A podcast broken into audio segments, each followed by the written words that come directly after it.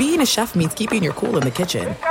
And with Resy Priority Notify and Global Dining Access through my Amex Platinum card, Right this way. it's nice to try someone else's food for a change. That's the powerful backing of American Express. Terms apply. Learn more at americanexpress.com slash with Amex.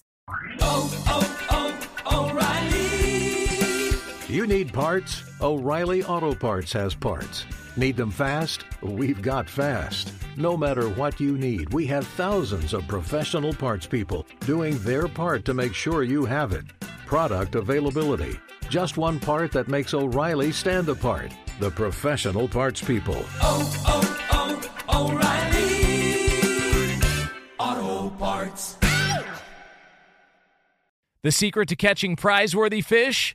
Fishing like a local. Jonas Knox here with Fishing Booker. The valuable knowledge of a local guide can turn a fishing trip of no bites into the best catch of the day. Go to fishingbooker.com to discover thousands of local fishing charters from all around the world and create your perfect angling adventure with their easy-to-use online booking system. Visit fishingbooker.com and book your trip today. Fishing Booker. Fishing trips made easy. At Bet365, we don't do ordinary. We believe that every sport should be epic. Every home run, every hit, every inning, every play. From the moments that are legendary to the ones that fly under the radar. See for yourself when you sign up today and get $150 in bonus bets when you bet just $5. Whatever the sport, whatever the moment, it's never ordinary at Bet365. 21 plus only must be present in Ohio. If you or someone you know has a gambling problem and wants help, call 1-800-GAMBLER. Terms and conditions apply. Thanks for listening to the best of Outkick the Coverage podcast. Be sure to catch us live every weekday morning from 6 to 9 a.m. Eastern, 3 to 6 a.m. Pacific on Fox Sports Radio. Find your local station for Outkick the Coverage at foxsportsradio.com or stream us live every morning on the iHeartRadio app by searching FSR. This is the best of Outkick the Coverage with Clay Travis on Fox Sports Radio. What a big win for Texas. What an absolutely massive, beyond a shadow of a doubt, incredible win for the Texas Longhorns over Oklahoma. Tom Herman in year two. For a minute there, it looked like Texas might choke it away. They were up 45 24 in the fourth quarter, up 21. The, uh, the, maybe it was 42 to 21. I don't remember exactly. They were up three scores. And out of nowhere, the, uh, Oklahoma Sooners come storming back, tie up the game, but then Texas gets a final drive and it ends in a field goal to win the Red River shootout. And so as a result, Texas now controls its fate in the Big 12 title race and who's going to make the uh, who's going to make the Big 12 title game. And so it also opened the door in a, with Oklahoma losing. Notre Dame went on the road and dominated against Virginia Tech. And if you look at the remainder of Notre Dame's schedule now, Notre Dame is going to be at least a touchdown favorite, I believe. Maybe not the final week against USC. Maybe it's possible that if UFC USC gets things turned around, that by that final week, Notre Dame will not be a full touchdown favorite. But regardless, Notre Dame is going to be favored in every game the rest of the way. And if you are a fighting Irish fan, you have to be excited but also nervous. You have to be like Elizabeth Berkley back in the day on Saved by the Bell, so excited, but also simultaneously so scared uh, because you have six games remaining. Pittsburgh, not very good. Should be a win. Navy in San Diego. Navy's always difficult to play against. They prepare well. They've got a great coach in Ken Niamatalo. I can't pronounce his name. I got close to it. I got pretty close there. Ken Niamatalo, Ken Niamatalo. Anyway, they're pretty good. That'll be a tough game. That game is in San Diego. Niamatalo, Niamatalo. It's close. I'm getting close. Uh, at Northwestern.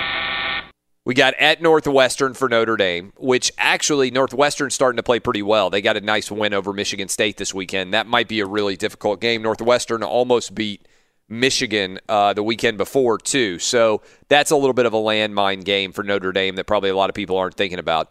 Florida State, Seminoles are playing better under Willie Taggart. They got up 28 7 or 27 7, sorry, on Miami before the Hurricanes came storming back. Mark Richt's Miami Hurricanes have won five in a row since losing the opener to LSU. They've got Syracuse and New York City.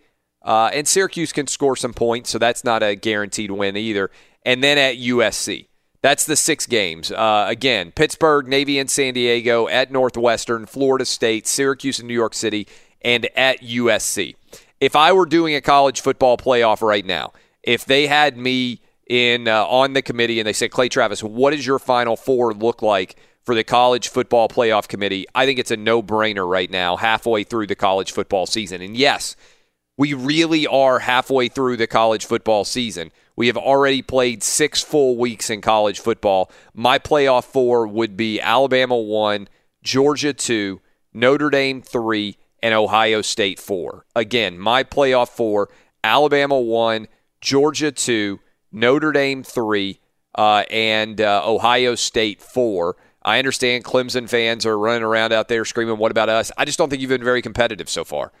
I think you were fortunate to win against uh, Texas A&M on the road. I think you were very fortunate to win against uh, Clint, against uh, Syracuse at at home, and so as a result, I don't have Clemson in my top four. Uh, I also don't have West Virginia or Central Florida, who I think honestly are the seven teams that would probably be deserving of a playoff spot. So uh, those are uh, my playoff teams right now. LSU. Florida Gators get a big win. Dan Mullen now five and one with three straight SEC wins, coming off of the first loss to Kentucky. The Florida Gators five and one, huge win for Dan Mullen over LSU. Auburn goes on the road against Mississippi State and loses. Went five and five on the gambling picks, but my blood bank guarantee. I hope you put as much money as you could have on that under because it cashed with ease. Auburn on the road against Mississippi State. Uh, the SEC now down to two undefeated teams, Alabama and Georgia. Tua Tagovailoa. Listen to this stat line. It's otherworldly. He only played a half effectively. He went 10 for 11. All right? 10 for 11 in the first half against Arkansas for 334 passing yards and four touchdowns. 10 for 11 for 334 yards passing and four touchdowns in the first half against Arkansas. And he only played in a half. The amazing thing about Tua's statistics, he's got 18 touchdown passes and only 25 incompletions. Let me repeat that because one of the wildest stats I've ever heard.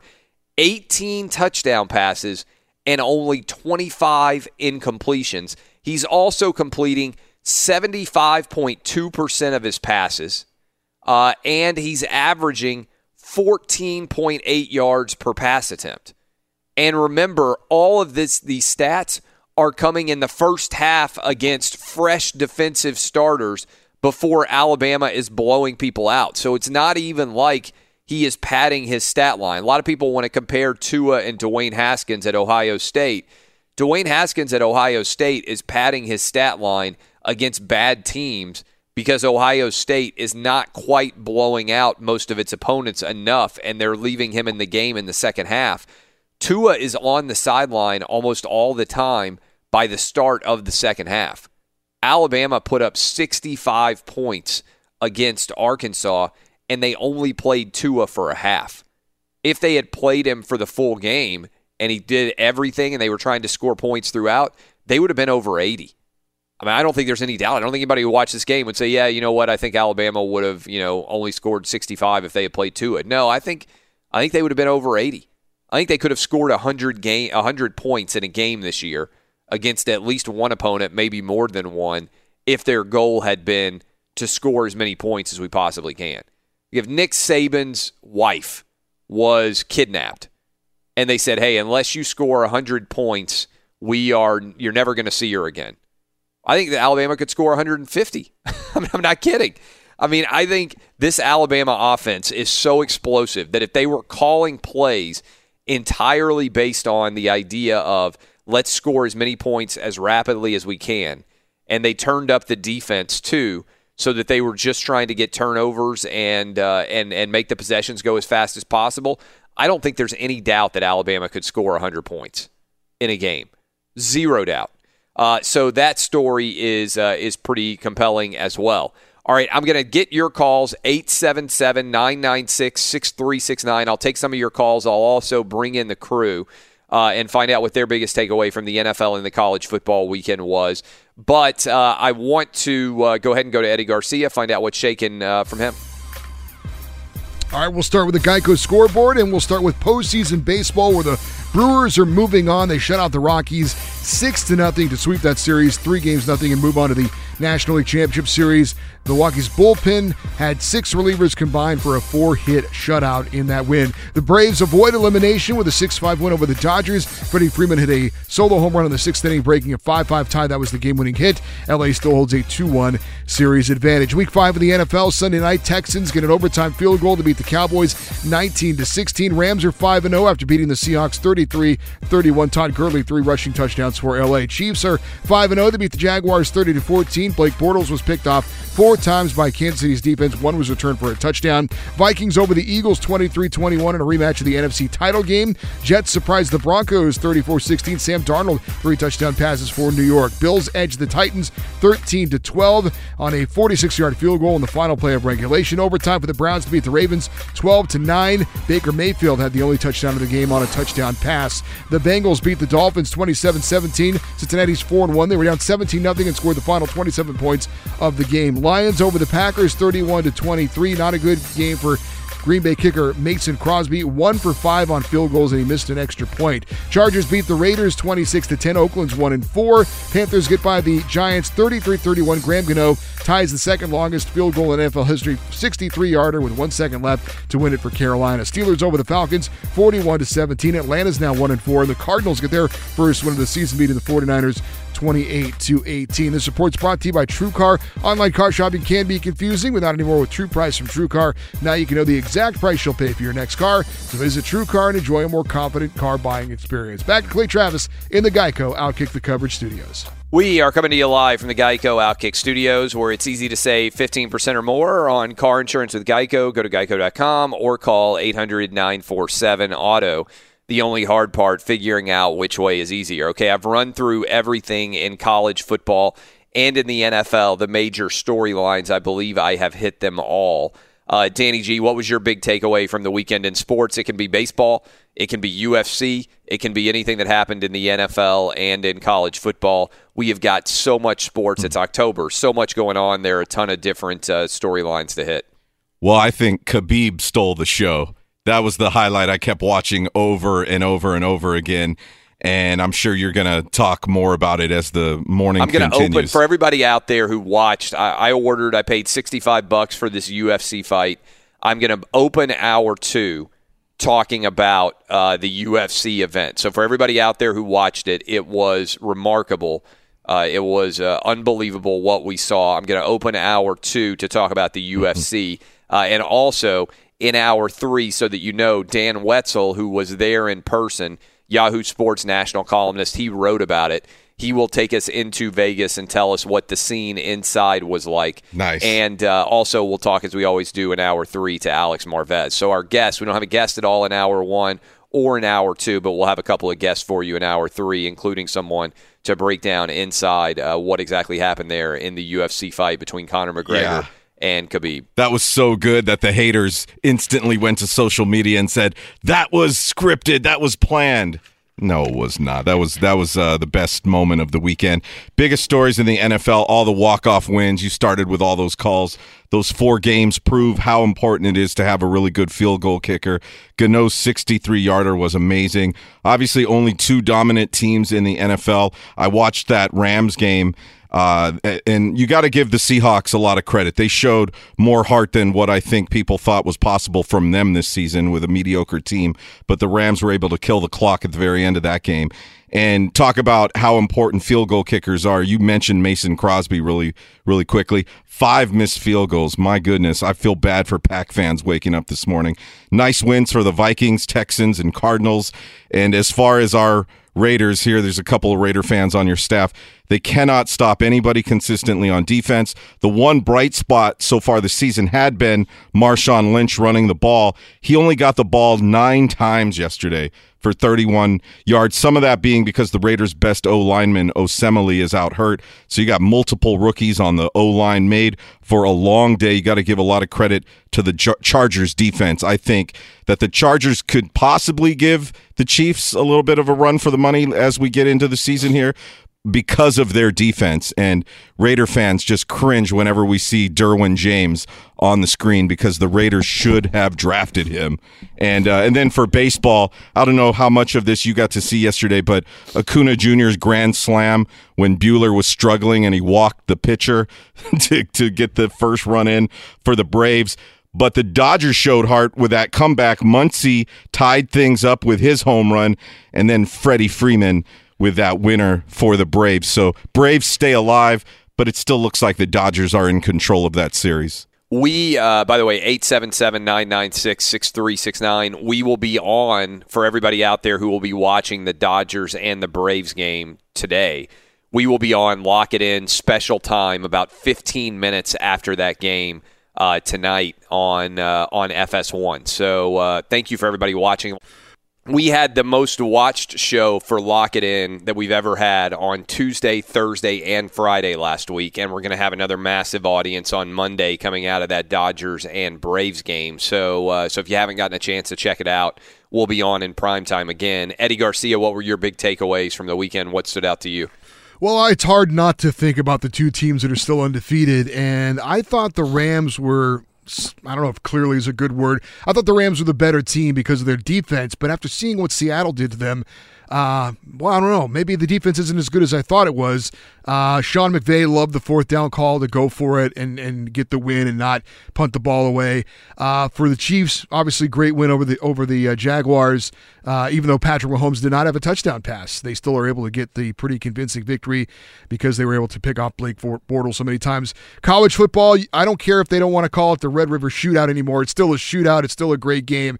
And how about the freshman kicker for Texas coming up yeah. huge? What a clutch kick! And college kickers, just like NFL kickers, you never know what you're going to get. But that was awesome. And uh, you know, a lot of people talked about Scott Frost in Nebraska and Chip Kelly at UCLA, and I get that. But as you said, Dan Mullen at Florida.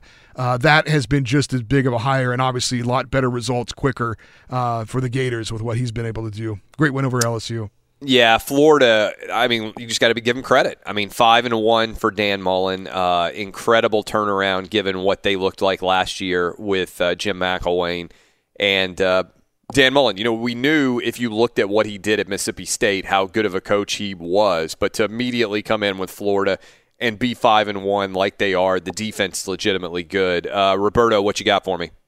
Well, Clay, I was at the Raider game uh, yesterday, and uh, it's safe to say our season. I think over. we might have our to ban you guys talking about the Raiders. They are so bad. Yeah, our season. No, uh, they're almost as point, bad as the Titans yesterday. Yeah. The, the, Titans were not good yesterday, but the Titans are three and two and would be in the playoffs, uh, like hosting a home Bills. playoff game. They they played awful, three turnovers, and uh, and I, I I hate when if you were watching the game at all or even saw the highlights Marcus Mariota has such an unbelievable uh, poor roster of wide receivers, but to drop the touchdown pass that they dropped that would have won the game in Buffalo, that's a drop that if it happens in a high school game, you want to strangle the wide receiver. That's a drop that if it happens in a college game, Nick Williams is the guy who dropped it, you want to strangle the receiver. Sometimes I see things that happen in, in NFL games, and I just think, I mean, it was as easy of a touchdown catch as will exist in the NFL this year. I mean, if I were on the, I'm not even kidding about this. If it was reminds me of the Vikings play on uh, on the secondary. If I were on the field and I dropped that pass, I would be furious at myself. And it, like I, that's a catch that I think 90% of the people listening to this show right now would make. So it's one thing when professionals make mistakes or somebody who's also a professional stops you from being successful. But when you are running wide open and you've got a surefire touchdown catch and you're not even going to get touched, right? It's not as if you're going to get lit up when you get into the end zone or you're trying to protect the ball and make sure that you don't drop it or all, all those things. I mean, there's no one near him. It's as easy of a catch for a touchdown as will exist in the NFL this year.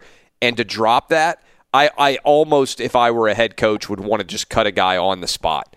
Like I, I understand like the p- purpose of empathy and sympathy and everything else, but when you make something that is that egregious of an error, and it's so indefensible relative to again, if you were a high school, I'll be honest with you. I, I my little my seven year old just turned eight is playing flag football right now.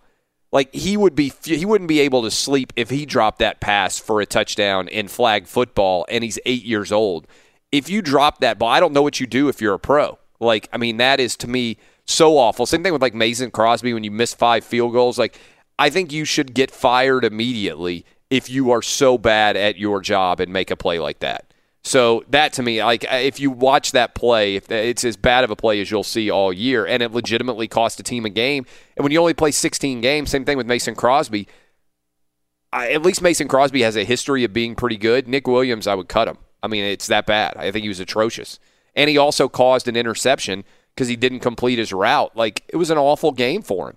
I, I don't understand it. Anyway, the Raiders are bad. Sorry for cutting you off, Roberto, but you got me fired up on that That's play. right. Like, make me think about that one. Yeah, and I, I think the Raiders uh, gave the wrong guy uh, an extension. I think uh, Mack should have got the money first and not Carr because Carr is just. Yeah, I'm, the I'm almost Carr fed up with Carr now. The Derek Carr collapse is really one of the most unexpected outcomes that we have seen in co- in the NFL in some time because he looked like an MVP and then it just vanished and now he looks like a guy who is he looks like his brother. He looks like David Carr. A terrible, and- inter- terrible uh, interception in the end zone when the Raiders could have scored.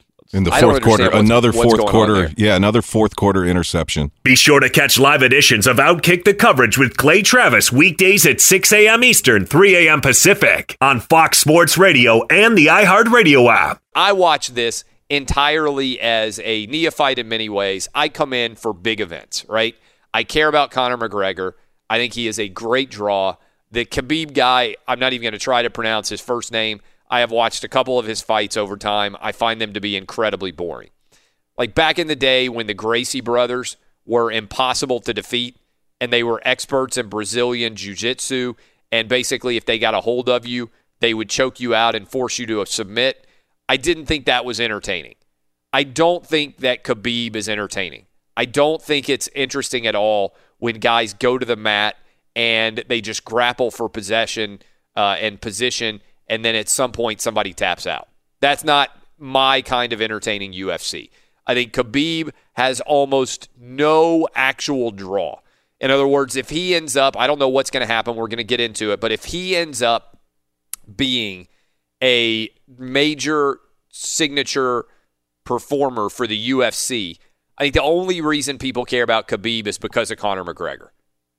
And the idea that you're going to watch somebody like try to put a chokehold on somebody or put a, you know, like grapple with somebody on the ground for four minutes is to me not an entertaining match. So that's my opinion on Khabib in general. Now, the question, and this is a big question, and it's up as our poll question. If you did not watch this, what happened was in the fourth round, Khabib got Conor McGregor into a submission hold, got him on the ground, and we got a submission hold. The moment that that submission hold ended, Khabib got up, talked trash to McGregor, jumped out of the ring, and attacked another guy outside of the ring. Then, while that melee was going on outside of the ring, we had simultaneously a huge mess erupt inside the ring because Khabib's corner guys jumped the fence and came in and attacked Conor McGregor.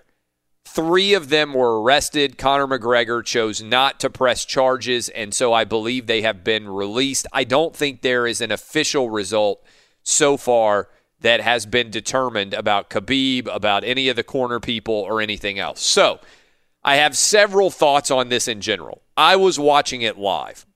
Here is what I think no one else is saying that the UFC needs to be held to task on beyond a shadow of a doubt, and it is this. They have an obligation to cover all of the events that happen after the fight instead of pulling the camera all the way up to the sky and refusing to show you what was actually taking place inside that arena, inside that ring. And this is a big deal to me because the moment that that Khabib went outside of the ring and dove into the crowd, and the moment that Conor McGregor got jumped in the uh, in the octagon, that is a news story. To me, you have an obligation to cover the news story, even though it might not be something that you want to cover or believe that it reflects well on your overall brand. Do you understand what I'm saying there? I haven't seen anybody else talk about this, but if you were watching this live like I was, they immediately pulled the cameras back and showed you basically a from the rafters view of the ring, and you had no idea what was going on. Now, the commentators were still talking ringside, but nobody, you could not hear or see really what was going on in the ring. And to me, they never showed a replay of it. They never came back and said, "Oh my God, here's what happened with Khabib." Uh, you know, diving out of the ring. You had to piece it together from videos from other sources. I thought that was unacceptable for a pure like we're covering an event and we have an obligation to cover the event that unfolds in front of us. I think the UFC had an obligation and an uh, and, and and a true responsibility to show to everyone who paid for that UFC fight. Here's how it actually ended. Here's Khabib leaving the ring. Here's who he's attacking.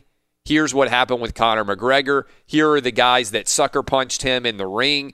All of that, I think the UFC had an obligation to show us on their broadcast. I don't think that it was uh, it was appropriate or acceptable for them to make that decision. Does that make sense? Um, and so I think that's a big point of discussion that we should have. What are the obligations of a pay per view event? When you pay $65 for the full event, should you get to see everything? I don't remember every detail back in the day of the Mike Tyson ear biting incident with Evander Holyfield, but my experience is they showed everything around that fight. They showed Tyson biting the ear, even though it was ugly. They showed the ensuing brawl. They showed you replays. You saw what happened in that match. When the Malice in the Palace happened and Ron Artest went into the crowd in Detroit, you saw the replay of all of that. The UFC, I think, was trying to hide what actually happened after its match. I think that was wrong of the UFC. Now, is this going to be such a black eye for the UFC that it has significant long term impacts? I don't know. I don't know what the impact is. I don't know what you should do. I think that Khabib has to get a substantial suspension, even though I think this overall is probably a good thing for the UFC because you're saying to yourself, well, Clay Travis, you're talking about the UFC on a Monday after we just had college football and the NFL take place. You're opening your hour too. It's true. I did hour one all on the NFL and all on college football. But you're right. I think this is such a compelling story. And I don't know how many of you out there are like me and paid $65 to watch this thing. But I think it's a compelling story. And a lot of you are reacting. I put up uh, was the Khabib McGregor post match melee good or bad for the UFC? And about 60% of you are saying that it was good for the UFC. 57% of you saying it was good. 43% of you saying it was bad. What should happen? I'm going to open up the phone lines 877 996 6369. My inclination is first of all, Conor McGregor's not going to beat Khabib. I don't think he can beat him. Can maybe get lucky, catch him with a punch early, but watching that fight, as soon as Khabib gets Conor McGregor down onto the mat, I think this the the sort of the boxing rounds and the matches and everything else, the fight becomes really boring. And the only real round where it didn't happen that they spent the majority of the round on the ground was round three. And Conor McGregor won that. I think Khabib knows that if he stays on his feet, he probably loses. As soon as he gets Conor McGregor to the ground, he has no chance of losing. And we saw him get Conor McGregor into a submission hold in the fourth round before the melee happened, before Khabib went outside of the ring. The other thing I would say here is to me, this is an intriguing story because it balances out what's real and what's not real. A lot of times you can't tell whether two combatants in a combat sport like this, boxing or MMA, actually dislike each other? Or are they ratcheting up all of the uh, dislike in order to make as much money as they possibly can? For instance, I think Mayweather and McGregor actually probably like each other. And I think they each made $100 million because they are really good at stoking the idea that they don't like each other. But in reality, I think those dudes would have a good time having a beer with each other. We just saw a video go viral. I think Manny Pacquiao and Floyd Mayweather actually like each other. But when they get ready for the fight, they will put on a show and make it seem like they genuinely dislike each other because people, me, you, everybody else out there, is more likely to buy a fight if we believe the two people who are fighting genuinely detest each other. Right? I, I, I think that's the number one rule of the fight game is sell the idea that you hate each other, even if you really don't hate each other, because it means you each make more money. That's the general rule. I think Khabib genuinely hates Conor McGregor. And I don't think he was satisfied with the way that fight ended, with choking out Conor McGregor. I don't think he felt like he significantly hurt Conor McGregor. I think he wanted not just to win, I think he wanted to really hurt Conor McGregor. And I think that's what happened at the end of the fight when he jumped out of the arena, out of the octagon, and went into the crowd. I think he was so mad, and so were his corner people, that they legitimately wanted to do harm to Conor McGregor. And so I think when you ratchet up that anger, and I don't know whether Conor McGregor legitimately dislikes Khabib or not. I know he got charged for throwing the, the thing into the bus and, and all of those associated decisions.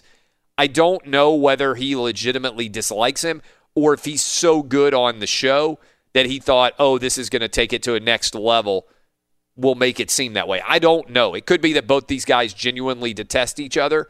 McGregor, I think, is such a good performer and he's so charismatic and he's so good at making you feel that he feels genuine distaste for his competitor that I'm not sure whether he really feels it or whether how much of it is a show. I think Khabib is for real. So I want to open up the phone line. The question here is twofold. Is it good for the UFC? And what should the punishment for Khabib be?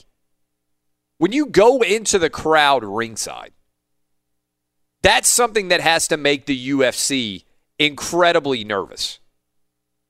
When that happened in the NBA, when Ron Artest, when the Pacers and the Pistons got into a brawl, the NBA went back and basically changed everything about the way they deal with potential fights.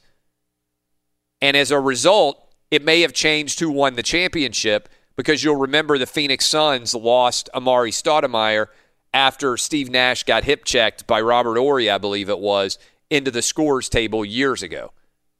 The NBA said if you come off the bench onto the court, you have an automatic suspension.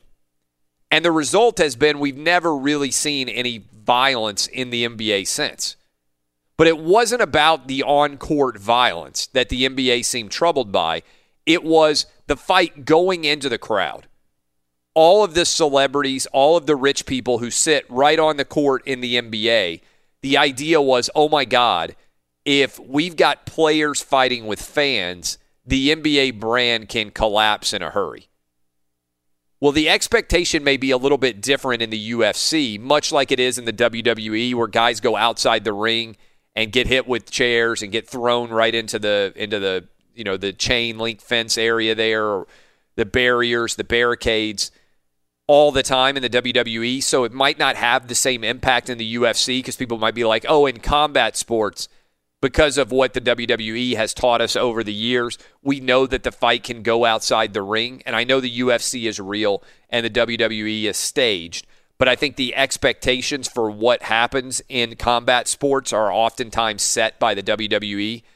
And so when you got guys regularly getting thrown in into tables and thrown into chain link fences and everything else outside of the ring, does that factor in when it comes to how the UFC has to respond here? Because here's what here's what I think about.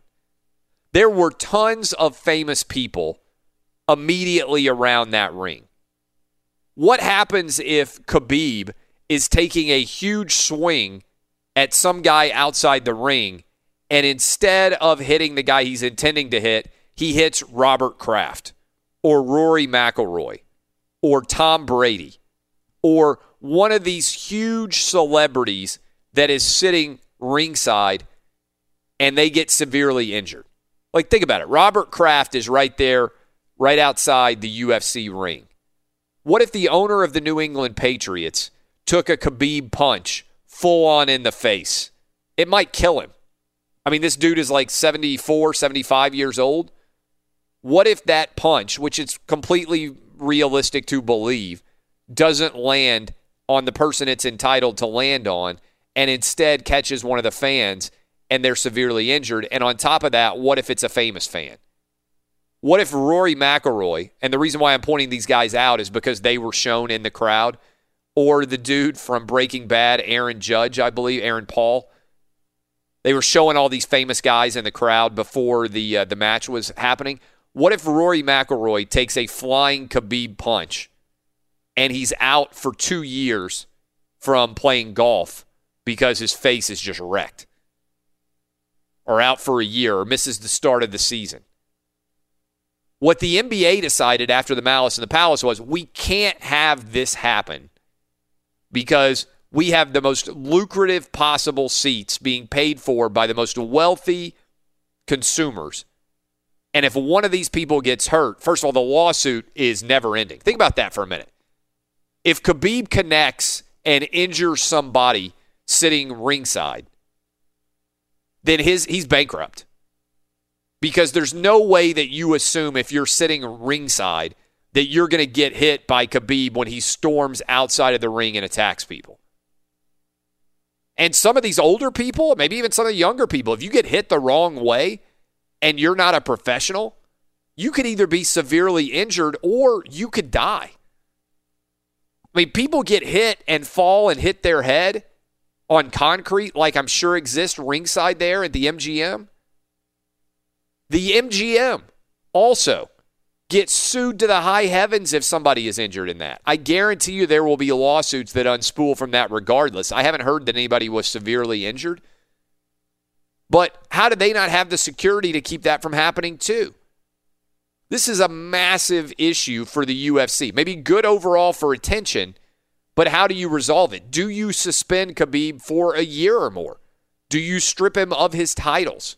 Be sure to catch live editions of Outkick the coverage with Clay Travis weekdays at 6 a.m. Eastern, 3 a.m. Pacific. Dan Wetzel, Yahoo Sports national columnist.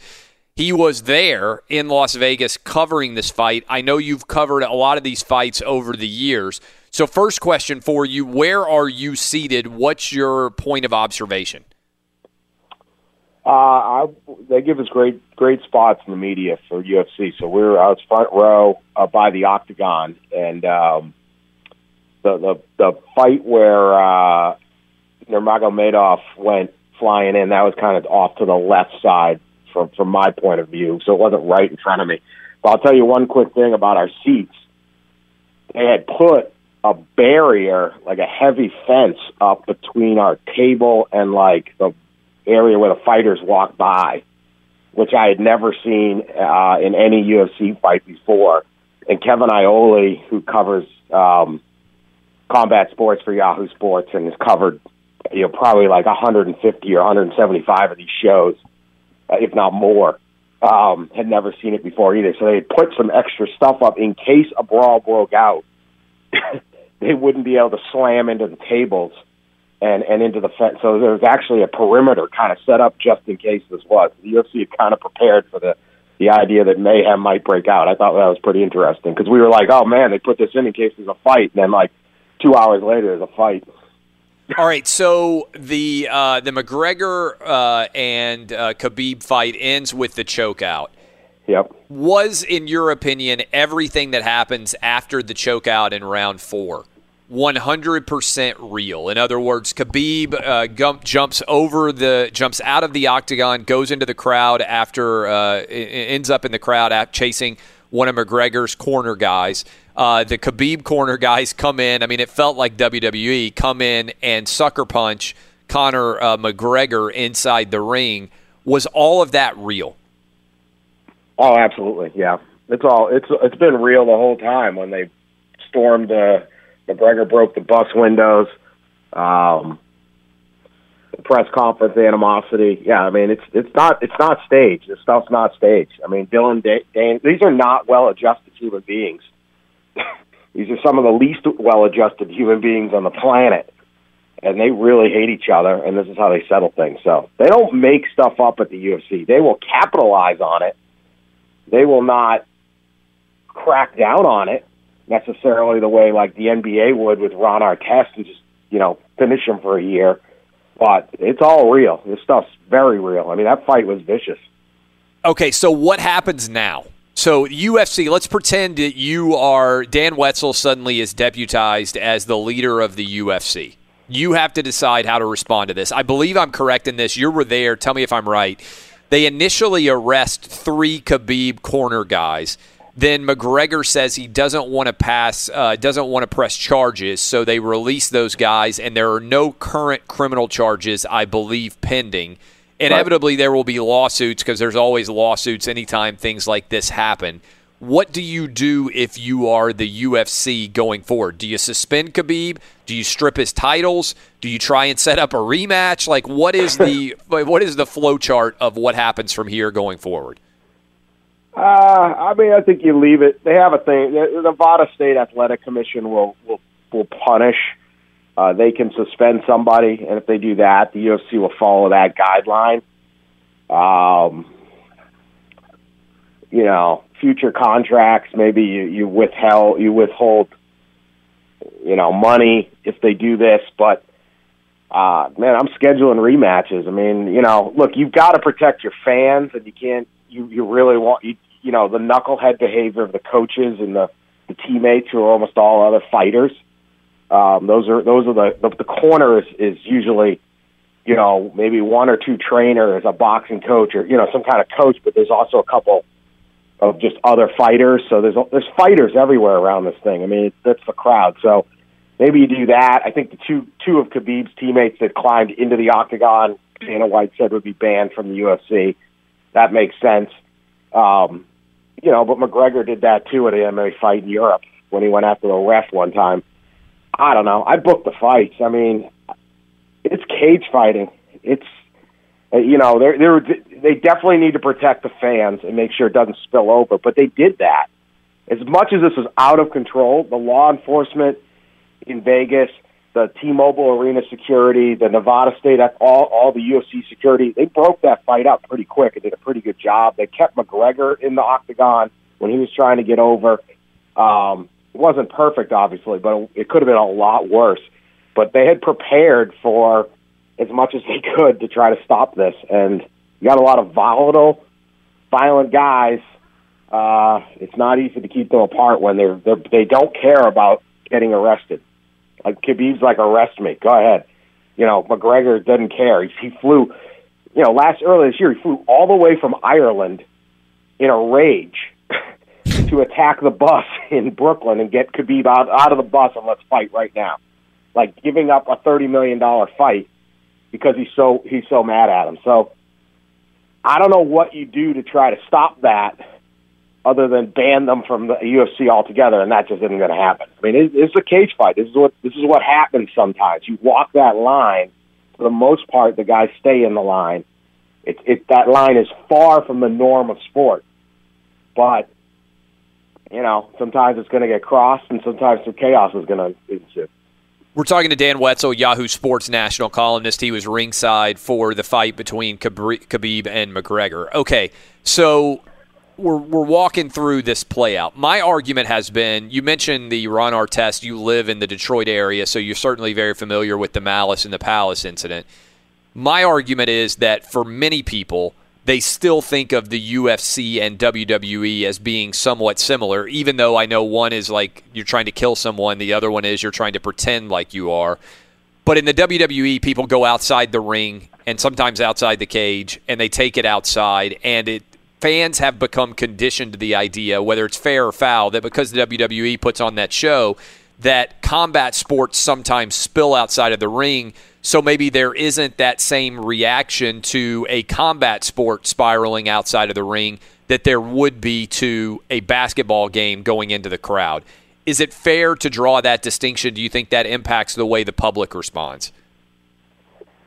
Um, no, I mean, I think if those guys had gotten into the crowd and started punching people that didn't have anything to do with the fight, there would be an equal reaction of this is completely nuts. You go, you pay Yeah. the money.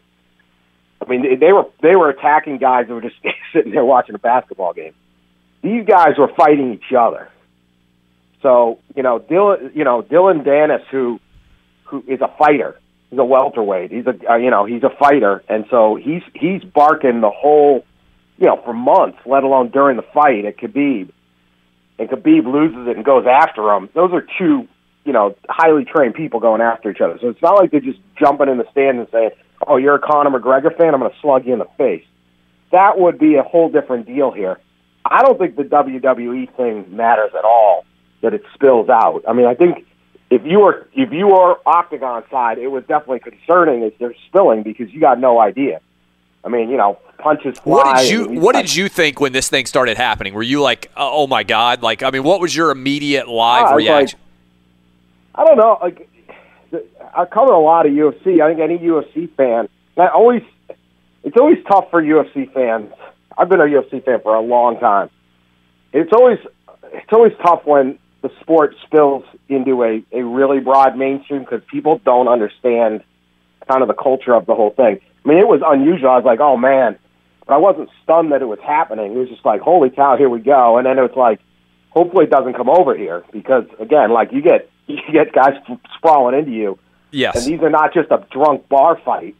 Like these are these guys are these, you know you don't you do not want to get hit by a stray punch with this uh, crowd. Yes, yes. So That's you exactly know- what I said. This is different between two guys or even any other athletes who haven't been trained as fighters. Oh, like no. if if they if you or I took a punch from one of these guys, we might not get back up, right? I mean, like this is oh, like Oh, you don't want to take out. a punch from a trained fighter.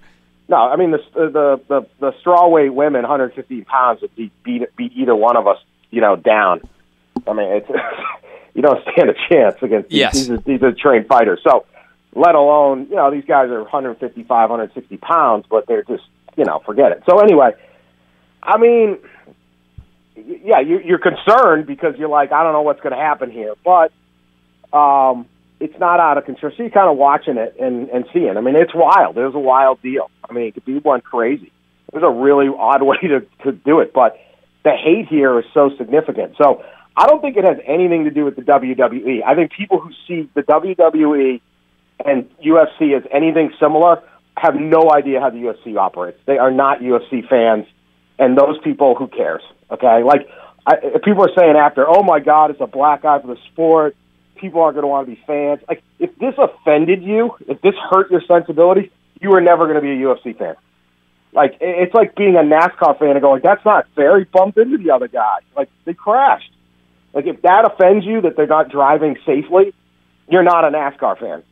So, you know, this is this is the sport. It yeah, it was totally out of control. It was the big night, but the reason you were watching is because these two guys truly hated each other, and you can't really expect with the UFC. You know, this is a global sport. Fighting is a completely global culture. Everywhere on earth, they fight. We have a guy from the you know rural eastern Russia fighting a guy from the slums of Dublin. Okay, you can't sit there and go, "I want you to apply the standards of suburban American uh, sensibilities on sportsmanship here." Now that doesn't mean they should be doing this. I'm not excusing it, but this is who you're this is who you're dealing with. No, well, you could get arrested. These guys from Russia are like, "Go ahead, arrest me. I don't give a crap. I'm thinking sleep in the Clark County jail." Like they don't care. Oh, I'm gonna I'm gonna I'm gonna fine you a million dollars. I don't give a crap. I want to kill him. Like there, it's a totally different mentality of all the different athletes. It's the most culturally diverse sport in in in maybe on earth. It's something close. I mean, you know, soccer and different ones, but everybody fights. This is primal. It's not, you know. So, and you're not getting. Nobody sits there and goes like, "I was gonna go to med school, but I decided to become a UFC fighter." Like you, become a UFC fighter almost out of last resort. Everything else went bad, but you know what I'm good at? Kicking someone's ass. So I'm going to do this, and I'm willing to do this. You know, I'm really good at mixed martial arts. I'm a really good wrestler. I can't do anything else. This is what I can do. And now you end up with the two baddest guys on the planet, and they're just abs. I mean, the the, the build up to the fight is so politically incorrect, so outrageous, so offensive, so vulgar at times. But that's what the sport is.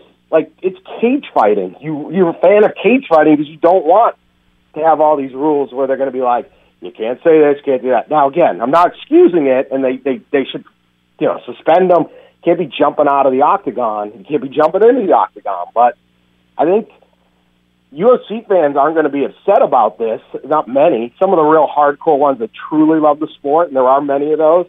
It's like, ah, it's kind of a black eye, but you know, I mean, this is what it is. So I don't think the WWE analogy uh, uh, works. It's just this is this is the sport. It's it's it's total lunacy. The reason you tune in every month, you buy the pay per view, or you watch, is because you never know what's going to happen. That's why I've always been a fan. You tune in, you put your sixty nine dollars down, and you're going to get two and a half hours, and you're going to get some good fights. You're going to get some bad fights. You're going to get some comedy. You're going to get some outrageousness.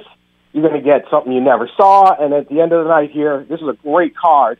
Here's the cherry on top. There's a wild brawl.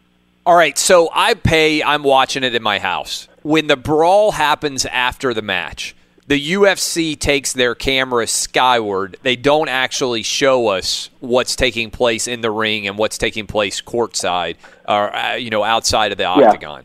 Fair or foul for I know the UFC's putting it on, but to me that was a sign they obviously did not anticipate this happening. It wasn't in any way staged. But I'm sitting there staged. saying they 100% have to show me the replay. They 100% have to show me what's going on. Instead, we don't get any of that.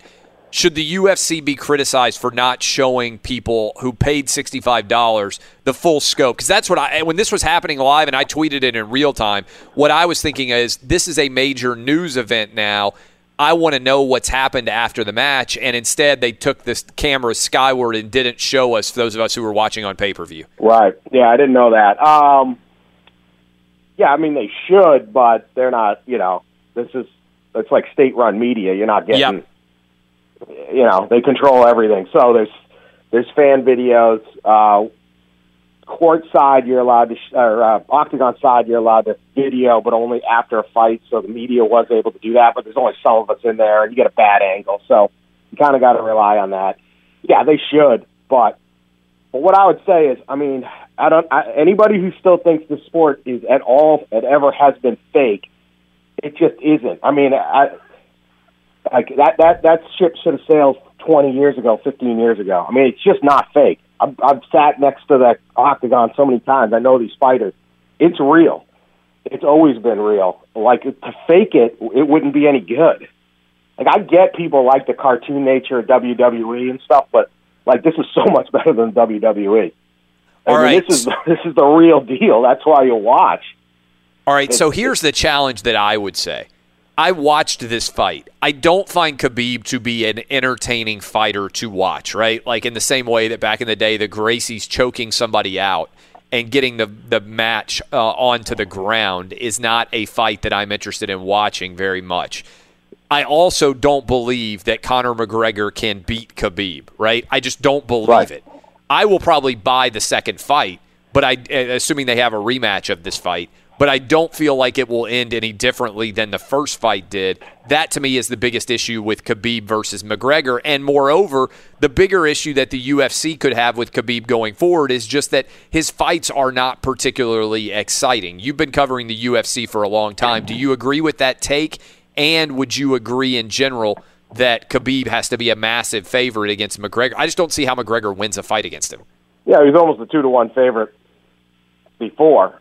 Um, there was almost no. Uh, Khabib's only thing is the way he usually attacks, takes a takedown. is not. He, he kind of goes up high, and so maybe McGregor is going to able to catch him. But uh, very few people who knew the sport thought McGregor could win this fight, which is really why it was impressive McGregor was willing to take it. I never thought he'd fight Khabib. I thought he'd duck him. He doesn't. It's one of the best things about McGregor. But this is why the sport's real. Okay, you wouldn't you wouldn't take the boring fighter. But Khabib is is a dollar fighter, but that's the sport. So it's like you know, hey man, I want to watch a lot of dunks. Well, you're going to get Tim Duncan and San Antonio Spurs. Sorry, you know they beat you. Um, that's how the sport works. George St. Pierre was a long time champion, uh, welterweight champion for the UFC. Very similar style to Khabib. He would smother you, ground and pound, wear you out. Incredible wrestler. He became a massively popular fighter, um, even though his style was not just rock'em sock'em. So you know, I, I, Khabib is not going to be the, the the box office star that Conor McGregor is or some of the other fighters. But what do you do? He's dominant, and so the storyline of watching these this run of guys trying to take a shot at him, Tony Ferguson or any of these other guys, is going to be a big seller. And he does have a lot of fans, and he certainly has a lot of fans uh, in Europe and in Russia and Eastern Europe and stuff. And you got to remember, this is straight global. So they're getting their money wherever they can get their money. It doesn't necessarily have to be by the U.S. audience, although it's the biggest and obviously wealthiest audience. So it's different. Um, is he going to be, you know, would the promotion love Conor McGregor to win every single time? Yeah, of course, but that's not really how it works out. If that's, you know, that's just not how it does. They would have loved Jon Jones to keep winning and not, you know, failing drug tests, but they brought in stringent drug tests. So you got to go with it. This is how the guy fights. He's dominant. He's incredibly strong. He's incredibly powerful. He's incredibly disciplined, and uh, someone someone will eventually beat him. But we've had this before with a great champion that's boring.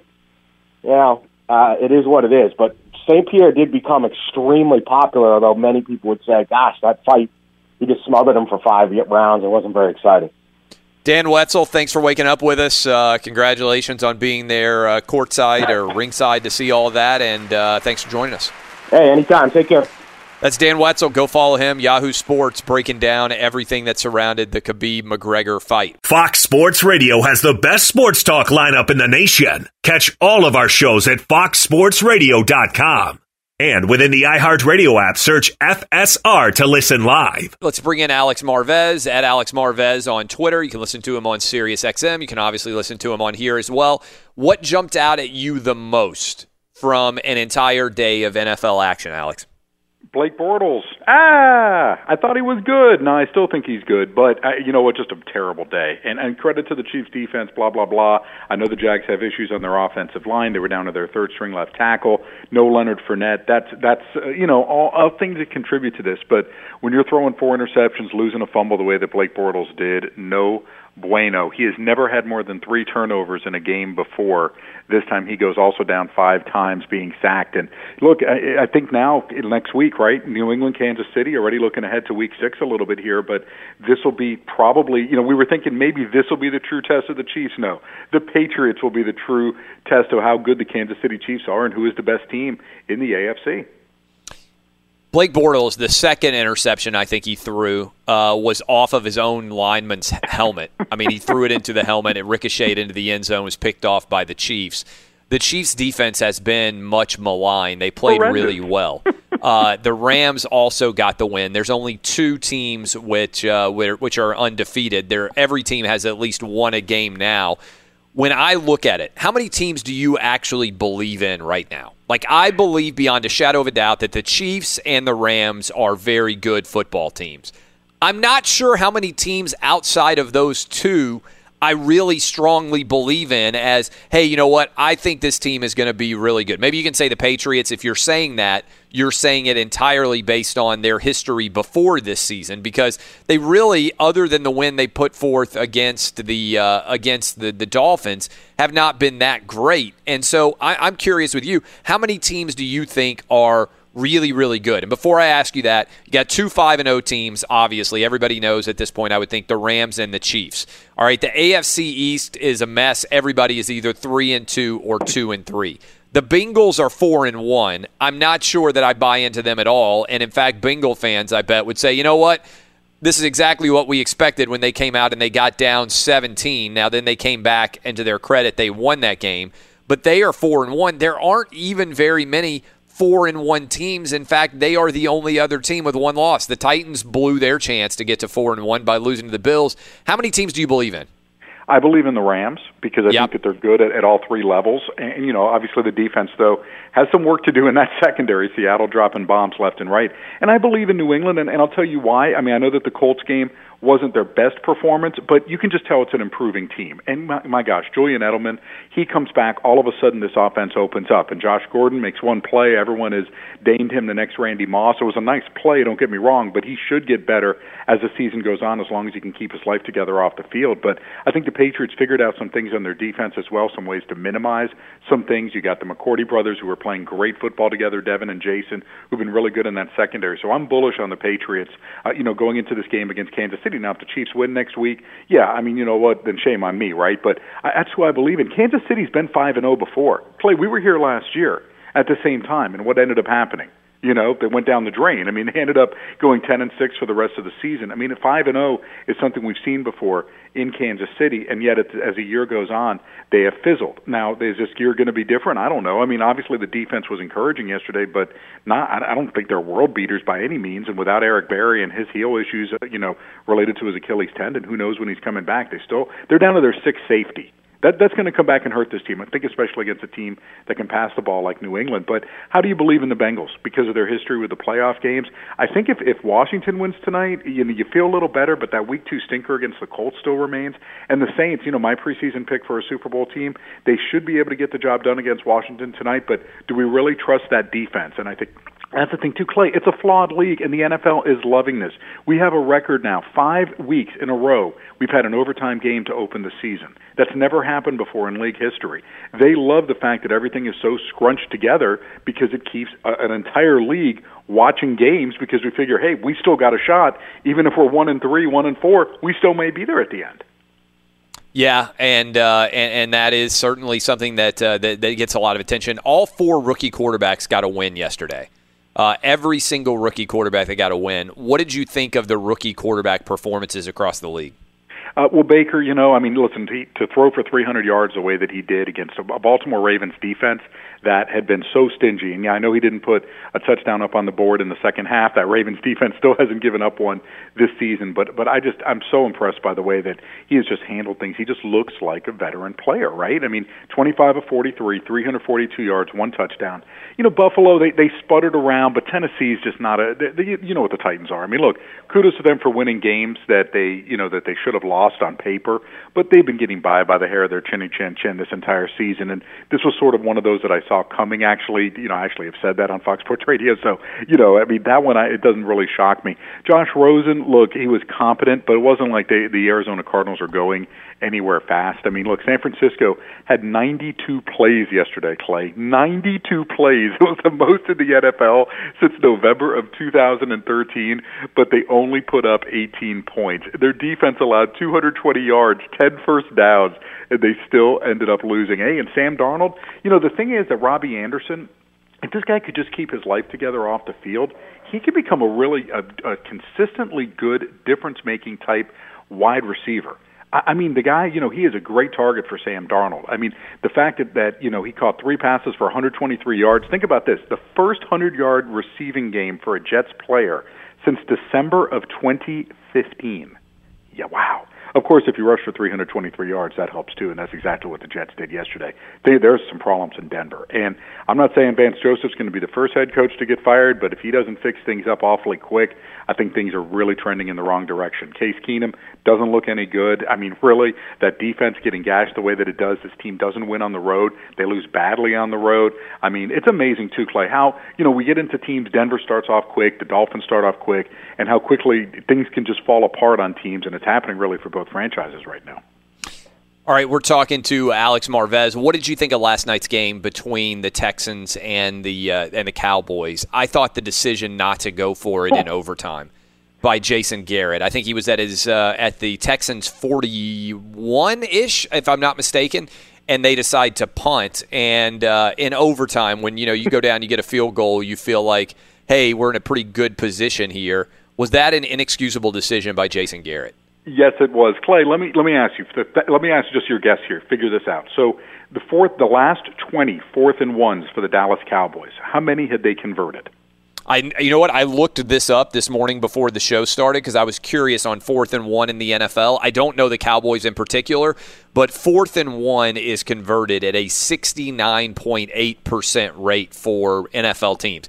Given the Cowboys and their strength in offensive line uh, over the years, and the fact that they have Ezekiel Elliott, of all people, to hand off to, plus they've got Dak Prescott, who's a mobile quarterback. So even if you decide to throw the ball, you roll him out, you have a double dynamic option there to run the ball or throw it.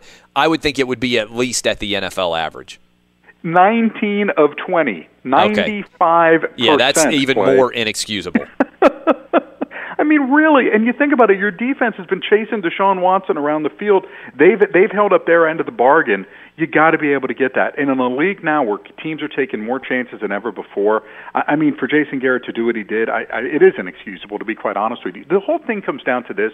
In a lot of ways, think about Jerry Jones and who he has hired as head coaches during his ownership tenure. Right? Jimmy Johnson, he's known him since college. Barry Switzer, longtime friend, you know, the program, et cetera. He knew Barry Switzer. Chan Gailey, he brings him in, and he did have ties to the Dallas Cowboys at one point, but that was a disaster, right? Going with someone that, that he didn't know. Then Dave Campo, it was a disaster, but at least Jerry knew the guy. Then Bill Parcells comes in, right? And Bill, again, someone who, you know, unfamiliar ways for the Dallas Cowboys, and that just didn't go well with Jerry. So he moves on to Wade Phillips and then Jason Garrett. Where I'm going with this is this Jerry Jones likes comfort. He likes having someone that he knows running this organization, running this team. It'll allow Jerry to be Jerry, and they have that split between the front office that does what they want and the coaching staff that does what they want. That's why I don't see Jason Garrett getting fired in mid-season, anything like that. But at some point, Jerry has to ask himself, am I willing to think outside the box here and go with another coach, get in some new ideas, get in somebody different that may have a different way to approach this than what we keep doing now, which is basically an up and down team, inconsistent, some really good star players, and some areas that are just that you look at the coaching and you scratch your head and say, what what's going on here? So Dallas going nowhere fast. And by the way, I think the Indianapolis Colts will rue that decision if they are ever in this AFC South race for letting Houston stay alive. When they went for it, on fourth down. If the Texans were 0-3 and 1 entering this game, maybe they're not nearly as motivated as they are at 1 and 3. Now they're right back in the thick of it in a division that's looking pretty darn weak at this point. No doubt indeed. Alex Marvez, thanks for getting up early with us, and we'll talk to you next week. Sounds good. Thanks again, brother. Thanks for listening to the best of Outkick the Coverage podcast. Be sure to catch us live every weekday morning from 6 to 9 a.m. Eastern, 3 to 6 a.m. Pacific on Fox Sports Radio. Find your local station for Outkick the Coverage at foxsportsradio.com or stream us live every morning on the iHeartRadio app by searching FSR. Oh, oh, oh, O'Reilly. You need parts? O'Reilly Auto Parts has parts. Need them fast? We've got fast. No matter what you need, we have thousands of professional parts people doing their part to make sure you have it. Product availability. Just one part that makes O'Reilly stand apart. The professional parts people. Oh, oh, oh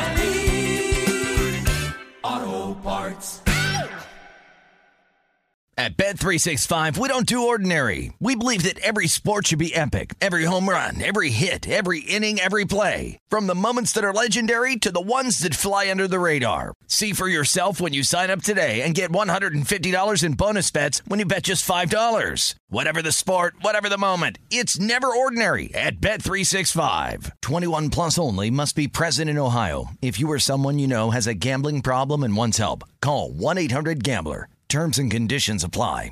Rev up your thrills this summer at Cedar Point on the all new Top Thrill 2. Drive the sky on the world's tallest and fastest triple launch vertical speedway. And now, for a limited time, get more Cedar Point fun for less with our limited time bundle for just $49.99. Get admission, parking, and all day drinks for one low price. But you better hurry because this bundle won't last long. Save now at cedarpoint.com. From BBC Radio 4, Britain's biggest paranormal podcast is going on a road trip.